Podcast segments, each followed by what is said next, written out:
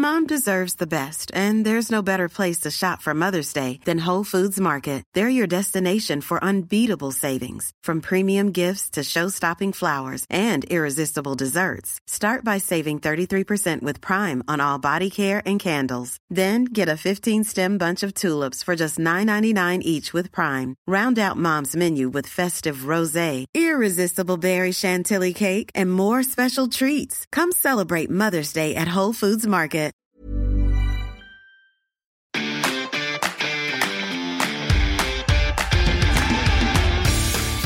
Geispod, der FC-Podcast des Geisblog Köln.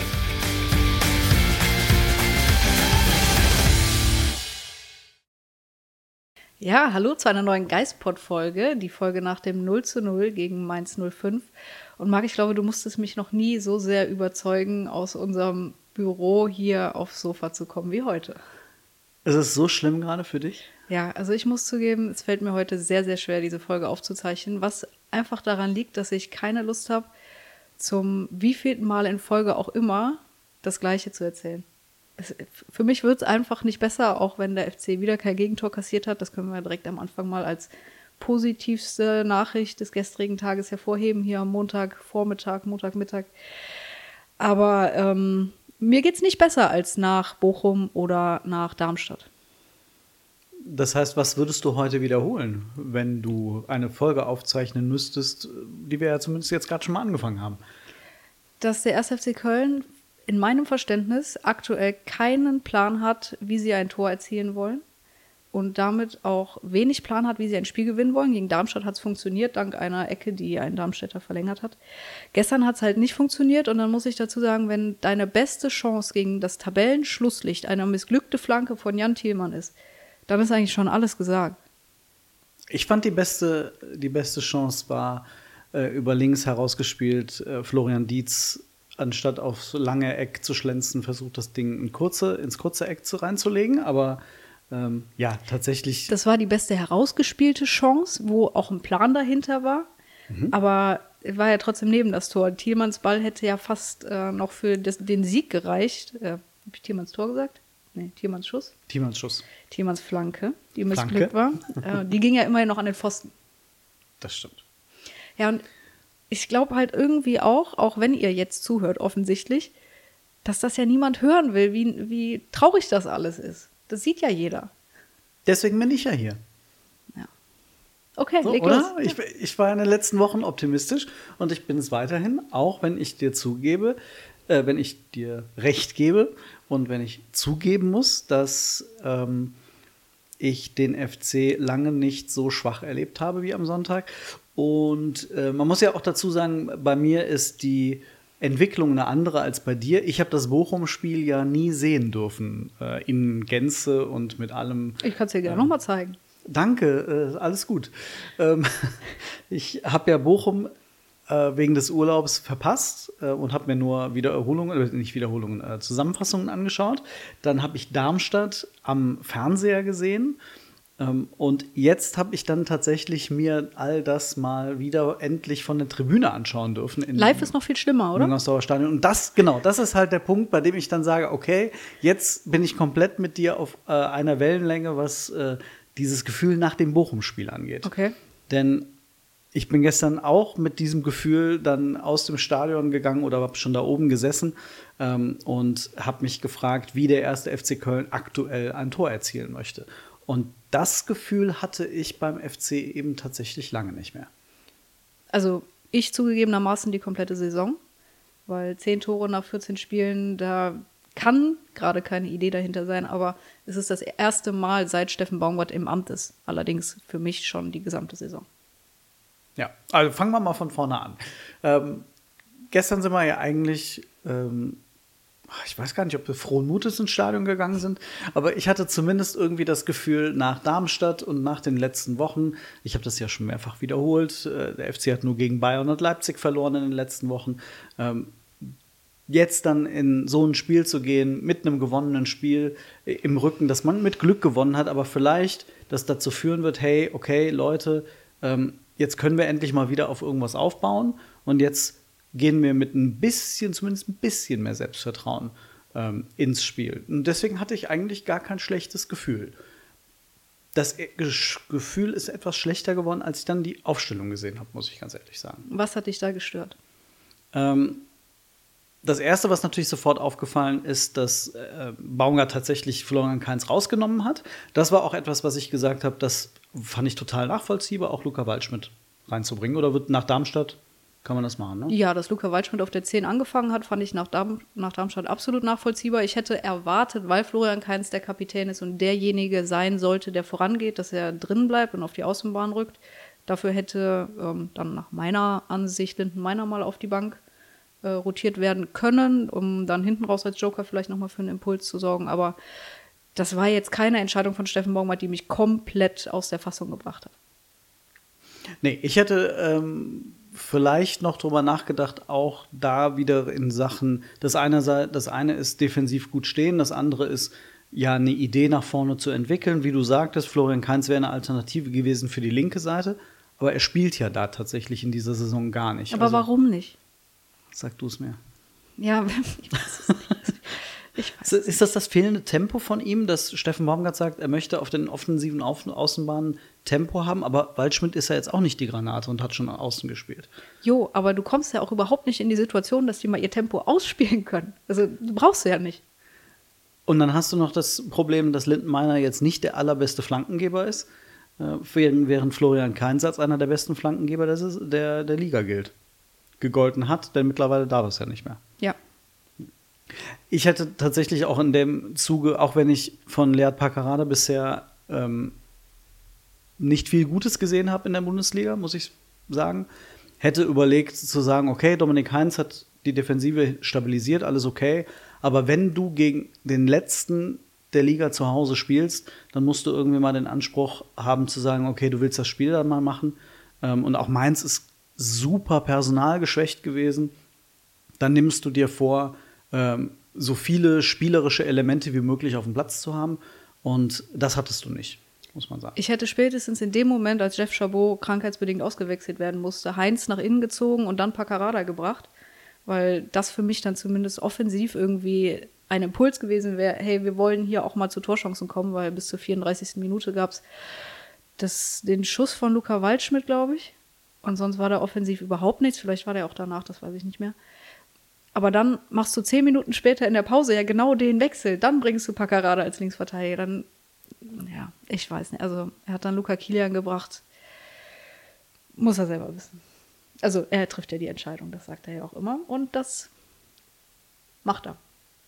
Ja, ich glaube, die Entscheidung, die mir äh, Sorgen bereitet hat, war dann äh, tatsächlich die in der Sturmspitze. Und das hat jetzt nichts persönlich mit Steffen Tigges zu tun. Ähm, aber wir reden über das Thema Tore schießen schon lange und ähm, ihr kennt da meine Meinung ja auch mittlerweile zu. Ich glaube nicht, dass Steffen Tigges aktuell dem FC in der Bundesliga auf Bundesliga-Niveau weiterhelfen kann. Und ähm, nachdem Davy Selke dann nicht spielen konnte, habe ich mich gefragt, okay, wenn dem so ist ähm, und Steffen Tigges in den letzten Wochen seine Form nicht nachweisen konnte, ähm, warum dann entweder nicht dann sofort Florian Dietz bringen und zu sagen, okay, wenn ich einen großgewachsenen Stürmer haben will, dann setze ich auf ihn. Oder ich riskiere mal ein bisschen was und überlege, okay, ich habe Thielmann, ich habe Meiner, äh, äh, Thielmann, ich habe Waldschmidt, ich habe Uth. Äh, warum nicht einfach mal auf die spielerische Variante setzen und mit Uth und Waldschmidt gemeinsam beginnen? Ähm, und ja, irgendwie, es hat mir einfach dann in dem Moment äh, da der Mut gefehlt zu sagen, okay, wir, wir setzen jetzt mal auf nicht auf Größe und Kopfballstärke, denn der FC schießt ja aktuell ohnehin keine Kopfballtore ja. ähm, und bringt ohnehin keine Flanken an den Mann. Also versuchen wir es mal anders. Und ähm, ja, da muss ich leider sagen, war Steffen Tigges, auch wenn ich das, das, den Begriff nicht mag, aber ein Totalausfall, muss man einfach sagen. Also da kam wieder absolut gar nichts in der Offensive. Und das ist, das ist dann einfach zu wenig auf Bundesliga-Niveau. Und wir reden jetzt nicht davon, dass er sich gegen die Bayern-München-Verteidiger durchsetzen musste. Das war halt dann Mainz 05. Er hat auch wenig Bälle bekommen, das muss man ihm zugutehalten. Im ersten Durchgang hat der FC, glaube ich, zwei Flanken überhaupt nur geschlagen, davon kam keine an. Im zweiten Durchgang wurde das ein bisschen besser. Ich glaube, am Ende hatte der FC dann doch noch mehr Flanken als Mainz. Aber die Idee mit Waldschmidt auf der 9 finde ich gar nicht so verkehrt, weil Luca Waldschmidt hat in der Vergangenheit auf der 9 gespielt bei anderen Vereinen und das gar nicht so verkehrt. Aber Steffen Baumgart sagt ja, er sieht ihn auf der 10 und auf der 8, aber als Neuner eigentlich nicht. Also hatten wir vor dem Spiel auf jeden Fall schon mal das Gefühl, die Aufstellung war nicht optimal, zumindest aus unserer bescheidenen Sicht von außen. Das muss man ja auch mal dazu sagen. Ähm, aber das hat sich dann ja auf dem, äh, auf dem Rasen komplett dargelegt. Ich weiß noch, wie wir in der Halbzeit zusammenstanden und diskutiert haben. Da gibt es eine Mannschaft, die hatte einen Plan mhm. und die andere hatte keinen. Und die, die keinen hatte, war der FC. Ja, Mainz in der ersten Halbzeit finde ich ganz klar ähm, spielerisch die bessere Mannschaft. Hätte sich die Führung auch verdient gehabt, finde ich, zu dem Zeitpunkt. Dann haben sie sich im zweiten Durchgang dem FC-Niveau ziemlich schnell angepasst und die zweite Halbzeit, das war wirklich, muss ich schon fast sagen, unteres Zweitliganiveau. Also das, das war ein ganz, mies. ganz schlechtes Bundesligaspiel. Also ich fand es bei Mainz beachtlich. Ich habe bei der Aufstellung gedacht, oh, Burkhardt spielt. Das wäre so ein typischer, mhm. der dann sofort sein Tor macht. Und es hätte ja wirklich nicht viel gefehlt, als ja. äh, Carstensen das Ding dann geblockt hat oder auch in der zweiten Halbzeit mit der Abseitssituation. Aber ähm, du hast da gemerkt, da hatte der Trainer eine Idee und hat den FC ausgeguckt und hat es immer wieder geschafft, ganz schnell mit klaren Bällen äh, vor die Kölner Abwehrreihe zu kommen und dann ähm, relativ schnell in die Tiefe. Und der FC hatte so viele Probleme. Ähm, das darf eigentlich ähm, einer Mannschaft, die ja jetzt nicht, der FC hat ja nicht komplett gepresst, nee. ähm, hätte nicht passieren dürfen. Nee, und so langsam komme ich irgendwie an den Punkt, an dem Christian Keller betont es immer wieder, der Kader ist gut genug, um am Ende der Saison auf einem Nicht-Abstiegsplatz zu stehen, aber wir haben jetzt 14 Spieltage gespielt und sehe ich tatsächlich aktuell nicht. Also bin ich anderer Meinung als der Geschäftsführer Sport. Einiges hängt natürlich, da würde ich jetzt zumindest sagen, hängt natürlich mit Formschwächen einiger Spieler zusammen. Aber kann also, man irgendwann noch von Formschwäche sprechen oder ist es irgendwann fehlende Qualität?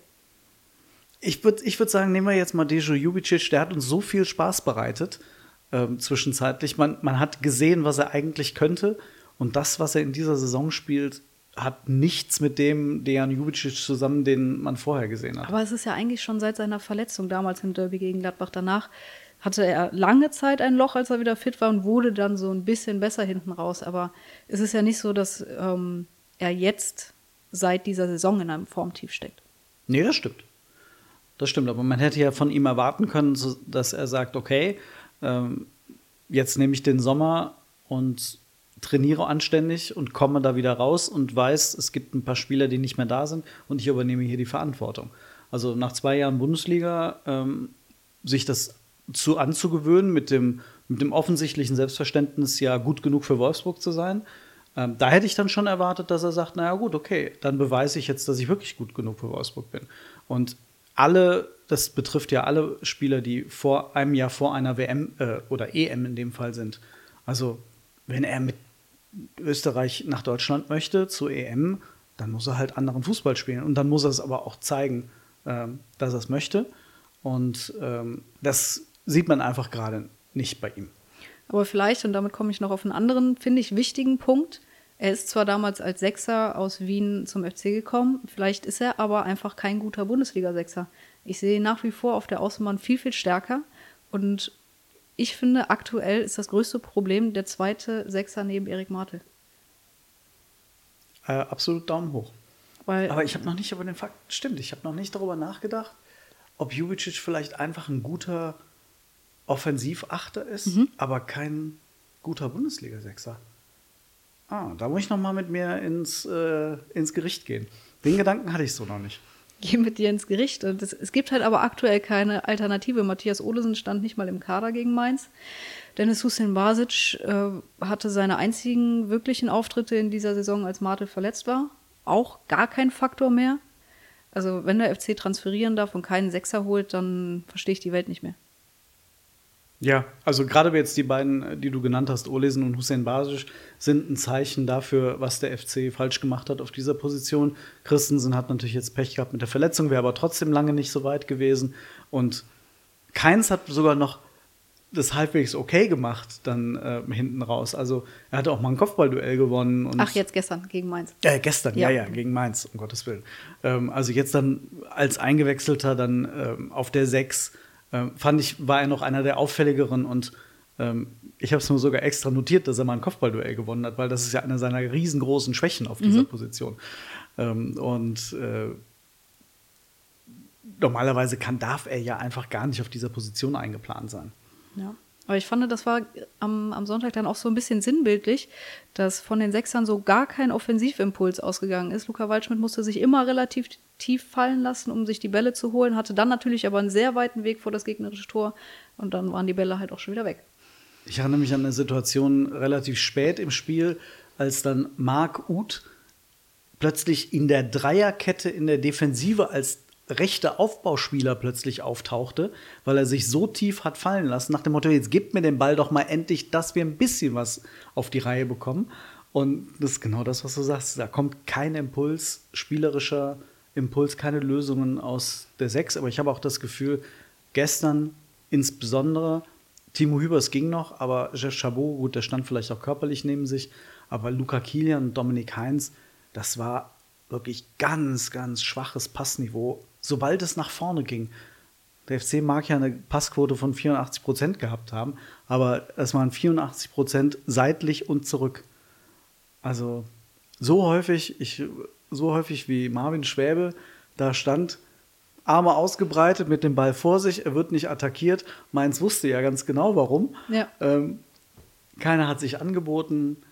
Ähm, keiner war da, der das Spiel mal irgendwie an sich reißen wollte.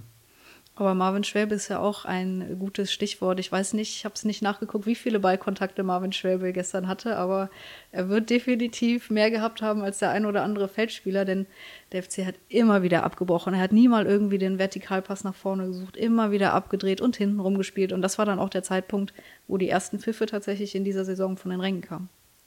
Das hast du schon irgendwie in der Körpersprache der Spieler gemerkt. Gerade auf den Außenpositionen, wenn der FC rausgespielt hat, siehst du ja, ob ein Spieler sich nach vorne aufdreht bei der Ballannahme oder sich sofort wieder nach hinten orientiert. Es war ganz häufig dieses sofort wieder hinten rum, bloß keine Fehler machen, bloß keine Ballverluste. Und ist das eine Ansage oder besser gesagt eine Vorgabe von Steffen Baumgart? Weil eigentlich widerstrebt das ja allem, für das er in den letzten zweieinhalb Jahren gestanden hat. Komplett. Ich verstehe es nicht. Ich würde zumindest gerade gerne sagen, was Steffen Baumgart an der Seitenlinie gemacht hat. Wir sehen es leider von oben gerade relativ schlecht. Ähm, also für die, die ähm, sich gewundert haben, die jetzt mal im Stadion waren, äh, entweder nach Bayern oder beim Bayern-Spiel oder jetzt gegen Mainz. Wir haben eine neue Pressetribüne. Die Presseleute, Menschen haben äh, ganz, ganz, ganz, ganz lange ähm, unten gesessen, im Westen mittig und sind jetzt oben äh, in den Westen gezogen, in den Oberrang. Ähm, da sind die äh, Sitzplätze allerdings leider ein bisschen so gebaut, dass teilweise die ersten zwei, drei Meter der unteren Seitenlinie gar nicht zu sehen sind. Deswegen das, was Steffen Baumgart macht, geht häufig dann an uns vorbei, wenn wir uns nicht sehr weit vorlehnen und, un- über unsere Tische hinweg gucken.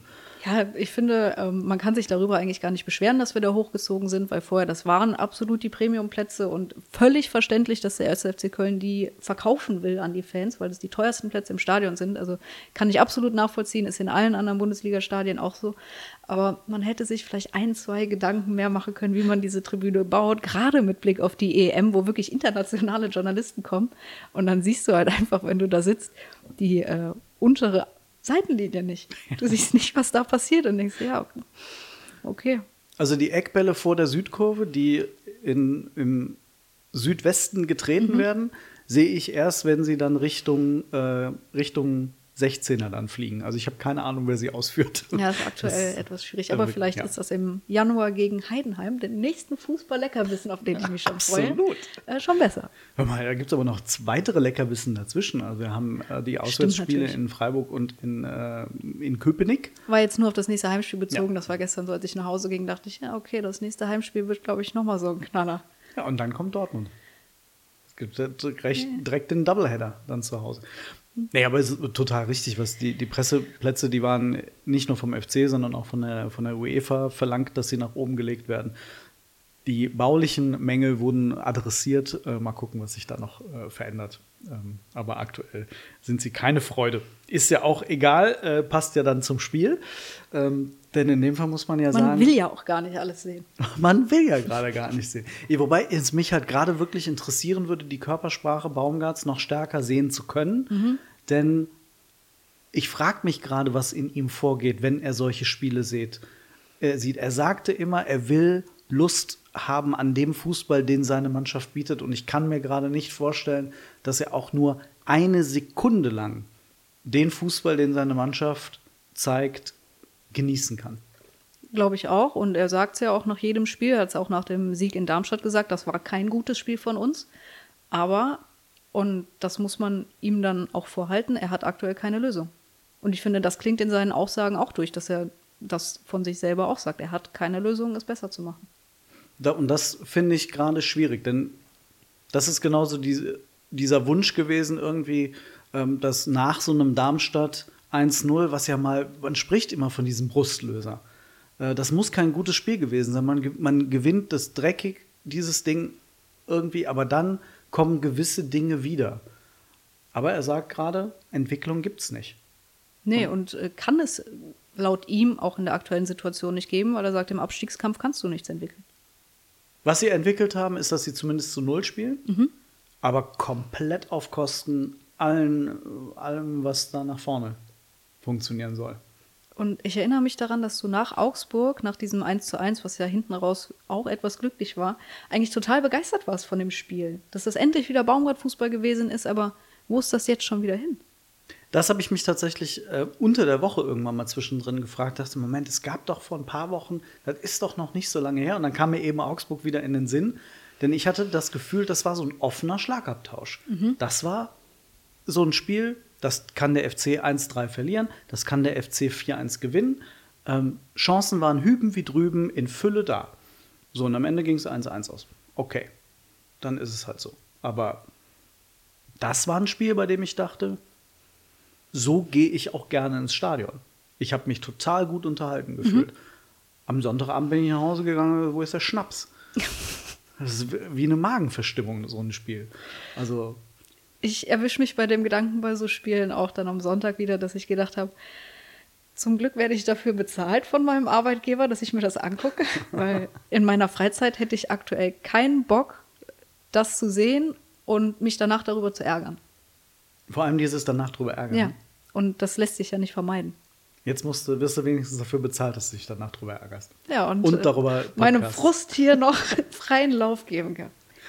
Ähm, ich habe ja äh, wochenlang gepredigt, der FC punktet aber jetzt immerhin. Ähm, jetzt haben wir wieder diese vier Punkte aus drei Spielen ähm, gesehen beim FC, auch wenn es alles andere als schön war. Aber zumindest kann man doch sagen, naja, es tut sich ein bisschen was auf dem Punktekonto. Wahrscheinlich nicht genug, was man sich wünschen würde, aber zumindest kommt der FC ein bisschen voran. Oder ist das auch wieder zu positiv gedacht? Ähm, ich wäge gerade ab, ob ich das sage, was ich denke oder das, was vielleicht hier angemessen wäre. Aber Marc, du weißt schon, dass die zehn Punkte aus 14 Spielen haben. Ja, das ist korrekt. Und wenn sie diese Punkte nicht geholt hätten, hätten sie sechs und ja, gut, das, man hätte ja vielleicht auch doch, macht einen Unterschied, aber es sind immer noch nur zehn Punkte. Und wenn du jetzt nicht punktest, äh, wir kommen bald wieder zu dem Punkt, wo dieses schwierige Auftaktprogramm aus der Hinrunde wartet. Und wir wissen, wie viele Punkte der FC da geholt hat aus nicht, sieben Spielen. Aber ist es nicht trotzdem, also wir reden ja immer zumindest von diesem Marathon Ja, eines also ja, Marc, ich gebe dir recht, es ist gut, dass sie vier Punkte haben und nicht null. Okay. Ich, ich frage mich jetzt gerade, ob ich das jetzt noch weiter them, äh, thematisieren soll, um Sonja das äh, aus der Nase zu leiern, was, was, was du eigentlich sagen möchtest. Nee, aber ähm, es ist ja mal Fakt. Ist mal Fakt. Ist mal Fakt, Ist mal Fakt. dass äh, der FC mit dieser Leistung, auch mit der Leistung in Darmstadt, weder in Freiburg noch in Berlin was holt. Aber ist das wirklich Fakt? Für mich ist das Fakt. Denn äh, Darmstadt und, und äh, Mainz waren ja beides Spiele, bei denen man eigentlich hätte, hätte erwarten müssen, dass äh, der FC das Spiel mehrheitlich machen muss. Am Ende hatte äh, der FC auch mehr Ballbesitz in beiden Spielen. Ähm, ist nicht jetzt vielleicht aber Freiburg so ein Spiel, bei dem man sagen könnte, hey, die müssen das Spiel nicht machen. Und sie stehen besser als noch vor einigen Wochen defensiv. Aber stehen sie besser, weil die gegnerischen Offensiven vielleicht ähm, auch jetzt nicht die Sterne vom Himmel spielen? Mit du meinst, Darmstadt weil Darmstadt und Mainz die absolut hinter dem FC noch die, also die schwächste Offensive haben. Ja, das meine ich. das meinst du. Okay. Und trotzdem aber, ich, ich versuche da trotzdem irgendwie noch die, die Hoffnung drin zu sehen, dass der FC so ein Spiel dann mal in Freiburg nutzen kann, zu sagen, okay, das waren jetzt zwei ganz dreckige Abstiegsduelle und jetzt geht's nach Freiburg. Da hat man zwar nicht gut ausgesehen über die Jahre, aber ähm, da kann man Freiburg erstmal sagen, hier, nehmt die Kugel und macht was draus und wir kontern. Mein, ich, ich schicke direkt den Punkt hinterher.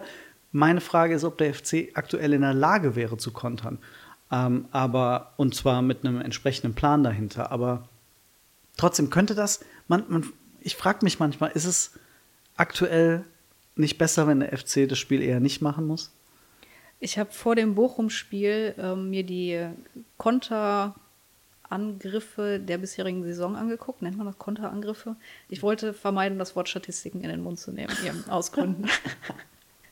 Aber da waren Bochum und Köln die beiden schwächsten Kontermannschaften der bisherigen Saison. Ah. Ich vermute mal, das hat sich jetzt in den letzten drei Spielen nicht geändert. Nicht geändert? Nee. Oh, okay. Ja, Aber dann ist das vielleicht die Antwort, die ich befürchtet habe. Ich, ich wünsche mir nichts mehr, als dass du recht behältst und der FC in Freiburg jetzt erstmal auf Union gucken wir dann danach wirklich ein gutes Spiel abliefert, sich auf seine Stärken besinnt, welche das auch immer gerade sein mögen und irgendwie diese Punkte da mitnimmt.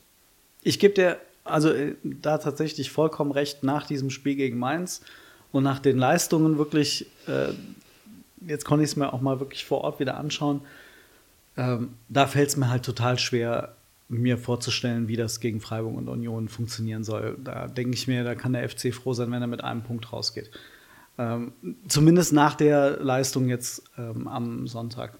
Ähm, und dann äh, muss man sich irgendwie mal ein bisschen sammeln und ich glaube, dann ist es, Heidenheim ist so ein Must-Win. Spiel. Ja. Also da muss man gar nicht um den heißen Brei rumreden. Das musst du gewinnen, damit du mit einem entsprechend halbwegs guten Gefühl dann in diese etwas stärkeren Spiele wieder reingehst, die dann zum Rückrundenbeginn kommen.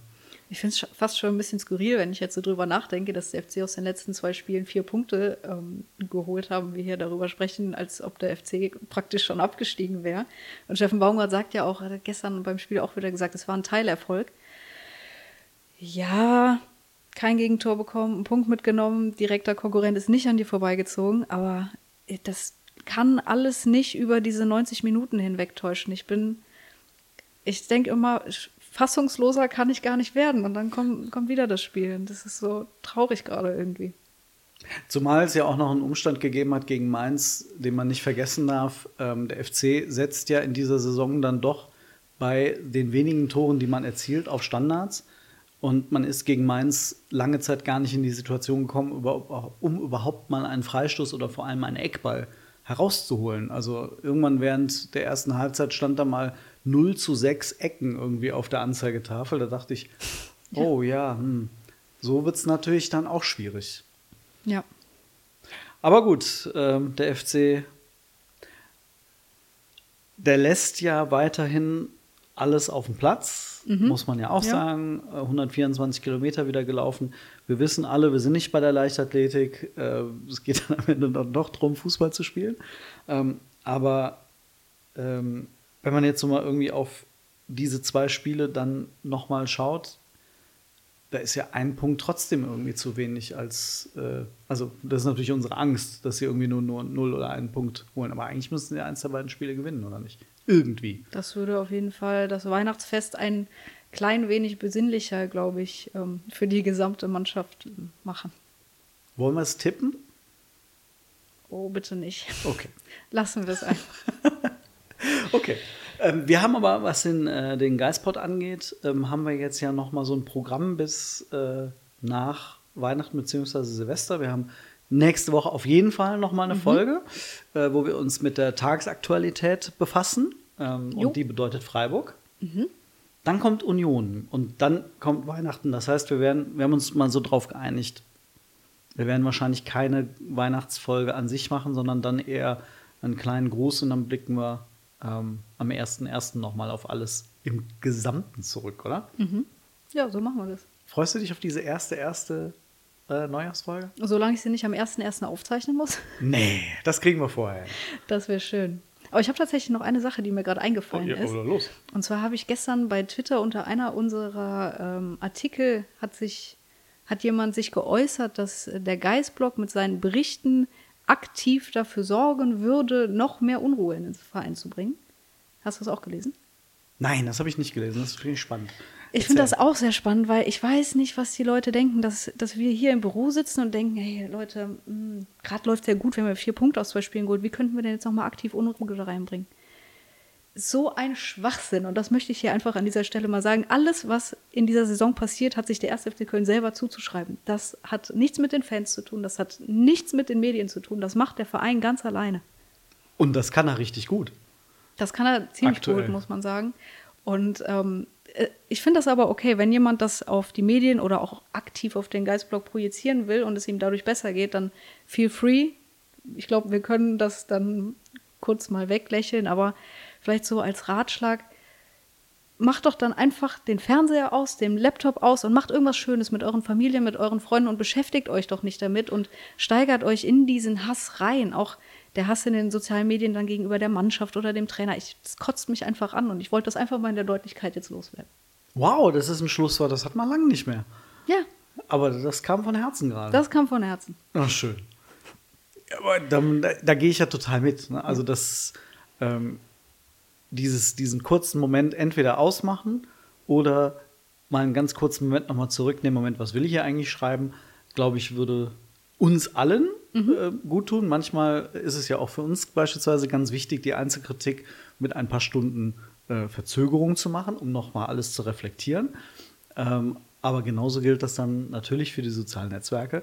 Ähm, aber wie du sagtest, prinzipiell, wir können das eigentlich ganz gut annehmen, in der Regel. Und jetzt gehen wir wieder an den Schreibtisch und überlegen kurz. Wie wir, wie wir wir noch ein bisschen mehr Unruhe Ja, in den Verein absolut, bringen. da habe ich Bock ja, drauf. Genau. Und am 1.1. werden wir ausführlich darüber reden, wie der FC es geschafft hat, selbst Unruhe in diesen Verein zu bringen. Richtig. Denn dann blicken wir auf 2023 zurück. Darauf, ich freue mich wirklich auf diese Folge. Ich finde die immer lustig. Die wird lang, aber ich freue mich immer wieder drauf, weil da so Anekdoten plötzlich wieder auftauchen aus dem Jahr, die man teilweise schon vergessen hat. Letztes Jahr zu 22 fand ich das auch lustig. Jetzt gucken wir mal, wie spaßig das für 23 wird. Aber vorher haben wir ja noch nächste Woche als äh, große Abschlussfolge der, der akt sportlichen Aktualität mit dem Spiel in Freiburg. Ich werde vor Ort sein. Ähm, mal gucken, wie es dann sein wird. Du wirst es aus der Ferne verfolgen. Ich wünsche dir ganz viel Spaß. Reden wir am Montag darüber. Euch eine ganz schöne Woche. Äh, genießt es, denkt immer dran, der FC ist seit zwei Spielen ohne Gegentor und hat So. vier Punkte aus den letzten zwei Spielen geholt. Und damit eine schöne Woche.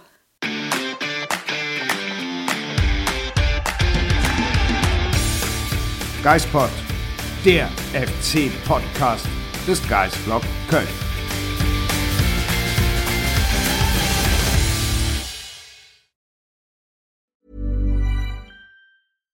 Hi, I'm Daniel, founder of Pretty Litter. Cats and cat owners deserve better than any old fashioned litter. That's why I teamed up with scientists and veterinarians to create Pretty Litter. Its innovative crystal formula has superior odor control and weighs up to 80% less than clay litter.